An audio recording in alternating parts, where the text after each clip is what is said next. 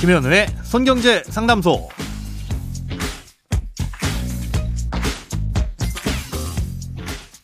새는 돈 막고 숨은 돈 찾아드립니다. 손경제 상담소 김현우입니다. 저축, 보험, 대출, 연금, 투자까지 이 돈에 관련된 고민이라면 무엇이든 맡겨주세요. 오직 당신만을 위해 맞춤 상담해드리겠습니다. 자, 오늘은 연말 정산에 관한 궁금증이 도착했다고 하네요. 한번 들어보고 올게요.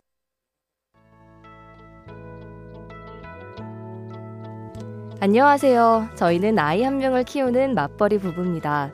자녀 공제는 소득이 높은 사람이 공제를 받는 게 유리하다고 해서 매년 그렇게 하긴 하는데 왜 돈을 많이 버는 쪽이 유리한 건가요? 일반적으로 적게 버는 사람에게 혜택을 더 주지 않나요? 매년 연말 정산을 하지만 모르는 게 너무 많습니다.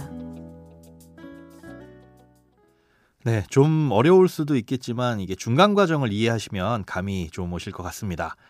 어, 연봉은 1억인데 실제로 받는 건 8천 정도야 이런 말 들어보신 적 있으시죠? 음, 회사에서 주기로 한 돈은 1억이지만 뭐 이것저것 떼고 나서 실제 통장에 들어오는 돈은 8천이란 뜻입니다.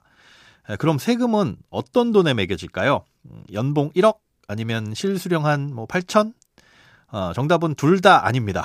예. 진짜 번 돈에 세금은 부과하게 돼 있는데 이 연말정산이라는 건 이 진짜 번 돈이 얼마인지를 따지는 과정입니다. 예를 들어서 계산을 해볼게요.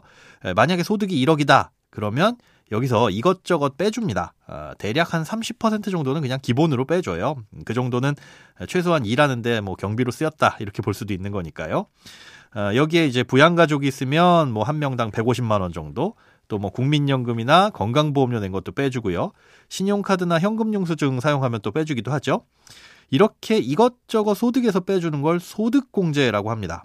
안 번 걸로 쳐주는 돈이라는 의미인데 아, 이렇게 소득공제를 받고 나서 남은 돈이 5천만 원이 됐다. 그러면 이 돈이 세금을 매길 진짜 번 돈입니다. 이걸 이제 어려운 말로는 과세 표준이다 이렇게 얘기를 하는데요. 줄여서 또 과표라고 부르기도 합니다. 아, 여기에 이제 세금을 매기는데 예, 누진세라는 걸 적용을 합니다. 일종의 할증이 붙는 개념인데 이게 재밌어요.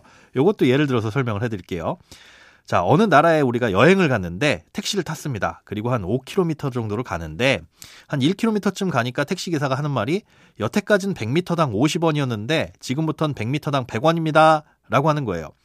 그리고 출발지로부터 한 4km 정도 왔는데 또 기사님이 지금부터는 100m당 300원 받겠습니다. 라고 하는 거죠. 자, 처음 1km 정도는 한 500원만 내고 왔는데 마지막 1km는 3,000원을 내게 된 겁니다. 같은 1km라도 요금이 달라진 거죠. 이런 구조에서는 만약 1km짜리 무료 쿠폰이 있다면 이 짧은 거리 갈 때보다는 먼 거리 갈 때 쓰는 게 훨씬 더 돈을 아낄 수 있겠죠. 이 세금도 이와 똑같은 구조입니다.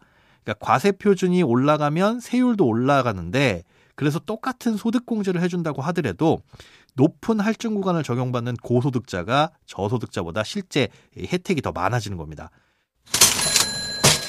자, 그런데 이게 끝이 아닙니다. 어, 이렇게 계산된 세금에서 또 빼주는 게 있는데 이게 바로 세액공제입니다. 이 세액공제라는 것도 종류가 많죠.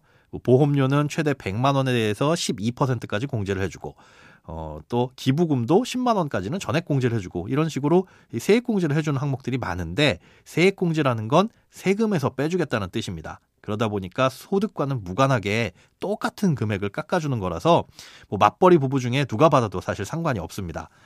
아, 이렇게 이것저것 빼고 나서 최종적으로 남은 금액이 있다. 이게 바로 결정세액인데 이렇게 최종적으로 나온 결정세액과 1년 동안 회사에서 미리 낸 기납부세액을 비교해서 돌려받거나 토해내는 게 바로 연말정산입니다. 이 과정도 복잡한데 매년 세법이 조금씩 달라지다 보니까 매년 하는 연말정산이 쉽지만은 않아서 늘 지금처럼 신경을 좀 쓰셔야 됩니다. 네, 오늘의 주제는 연말정산이었는데요. 이렇게 크고 작은 돈 걱정은 누구에게든 있죠. 어떤 고민이든 혼자 끙끙 앓지 마시고요. imbc.com 손경제상담소 홈페이지로 사연 남겨주세요. 여러분들의 통장이 활짝 오는 그날까지 1대1 맞춤 상담은 계속됩니다. 돈 모으는 습관 손경제상담소 내일도 새는 돈 막고 숨은 돈 찾아드릴게요.